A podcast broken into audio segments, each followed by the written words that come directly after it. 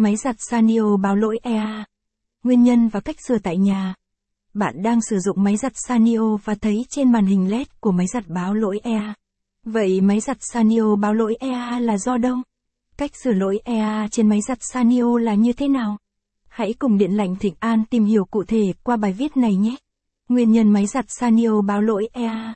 Có không ba nguyên nhân chính dẫn đến lỗi EA ở máy giặt Sanio đó là do hư cảm biến mực nước, tức là phao áp suất bị hỏng, do mất tín hiệu từ phao áp suất đến bót, do hỏng bót mạch điện tử vậy với ba nguyên nhân trên thì cách sửa như thế nào?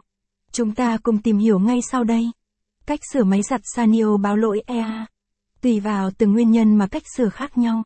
Cụ thể là, trường hợp do hư cảm biến mực nước thì tốt nhất bạn nên mua phao áp suất mới, đúng hãng máy giặt Sanio về để thay thế. Trường hợp do đứt dây từ phao áp suất về bót mạch thì bạn cần nối lại. Chú ý là màu dây nào nối vào dây đó nhé. Nếu không phải do phao áp suất, đứt dây từ phao về bót mạch thì chắc chắn là do hỏng bót mạch rồi.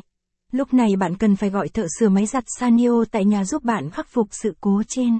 Địa chỉ sửa lỗi EA máy giặt Sanio.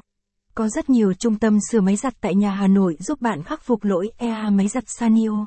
Nhưng nếu bạn muốn tìm một trung tâm sửa chữa máy giặt,